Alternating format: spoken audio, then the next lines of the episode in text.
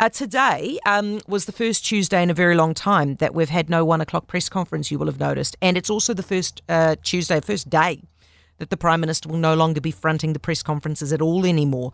Now, obviously, you and I realise that part of the reason that she's pulling out of these media conferences is because the media is getting increasingly hostile. This is this is not surprising anybody. This is clearly what is happening. The questions are getting more pointed.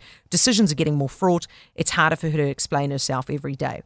Fair enough, right? But regardless of what her motivations are, I think it is a good thing that she and the government are cutting right back on these one o'clockers.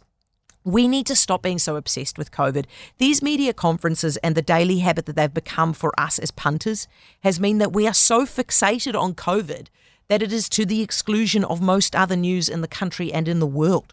And it's given journos the really easy option of simply filling their, filling their bulletins and their newspapers with COVID regurgitation from the one o'clockers, which means that instead of telling us about the other news in the country and the world, we just keep getting more and more COVID news, which just fills that insatiable appetite that we have and keeps the habit going, right? We need to stop obsessing about how many cases there are daily and how many of them are unlinked and all those things. It has got to be feeding the completely irrational fear that too many Kiwis still have of COVID, even when they're double jabbed. That fear, you can see the implications of that fear.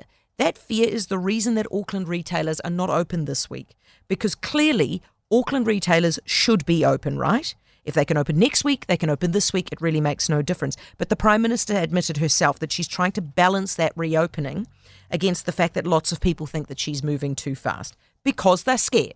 And frankly, if you had the Prime Minister getting up every single day at one o'clock and telling you the exact number of people who were injured and killed on the roads every day and where they were injured and killed and what kind of cars they were driving, frankly, you would be as scared of cars as you are of COVID right now. Clearly, there are days, and probably today is one of those days, where there are really big, big news situations around COVID where the Prime Minister should be fronting up and doing the one o'clock press conference because the news is big or unusual or affecting a lot of people. That is appropriate.